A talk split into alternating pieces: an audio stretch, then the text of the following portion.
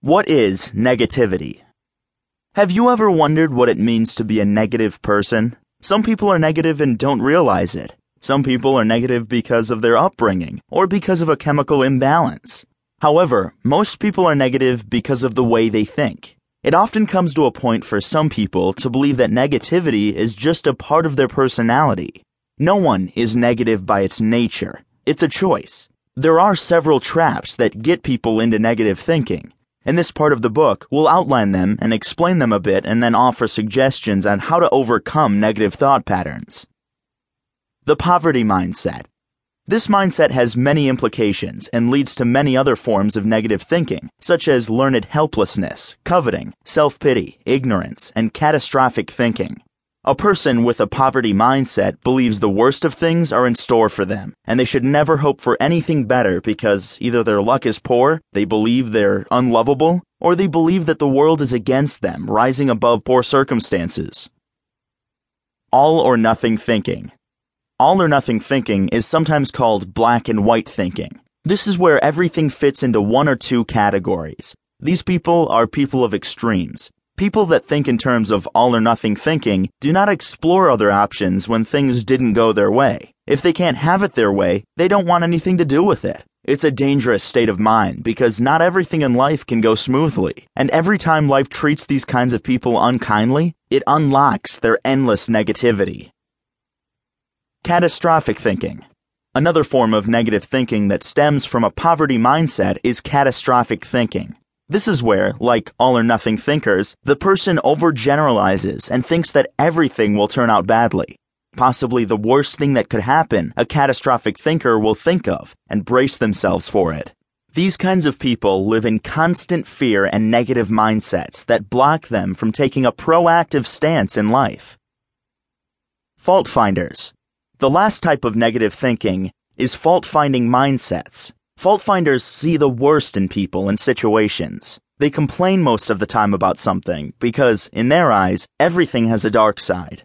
They're the opposite of people with rose colored glasses. Their glasses are dirty. For all of the forms of negative thinking, the solution is to find your inner peace and look at your own life more maturely. Bad things happen, but your life should not be focused on counting the bad things and forgetting all the little positive things happening to you every day. You should learn how to refocus your attention, and this book will help you with that. First step raise your awareness of negativity.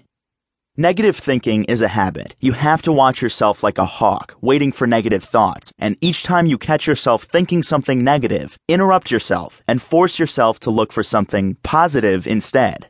It's hard at first, but it gets easier with practice. Negativity is a matter of perspective. The glass is half empty because the glass is half full. You should start to get to know yourself better. Recognize the beginning of the phase of negativity and prevent it. Also, think about the failures in your life. What provoked them? Where were the reasons? Do not blame yourself. You should realize that life happens and that you do not have any influence on some things that happen around you. Then think about the positive things that happen to you. Make a plus and minus list, and we can guarantee you that there are much more positive things. The catch is that we humans tend to think of bad things, and we're fast at forgetting positive things.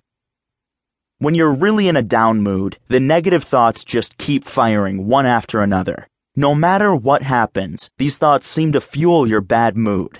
They just make everything worse, buzzing in the background. Sometimes, these thoughts can keep you locked into a depressed mood. To understand how this works, go beneath the feelings and take a closer look at these powerful thoughts. The very first step of managing your negative thoughts is simply knowing that they exist. It goes the same way with addictions. The first step to overcoming it is to admit that you're addicted. Negative thoughts can seem so automatic, so fast. They can pop up and blast you before you see anything coming. Your thoughts are rooted in your personal beliefs, morals, and principles. They're your opinions of your inner self and the outside world. Every thought you have is personal. Each one is reflective of your curiosity, experiences, and the random actions of your brain cells. Everybody has times when they get caught up in some negativity. You should take care not to lose control of them due to the fact that this can lead you to a depression or different types of mental disorders.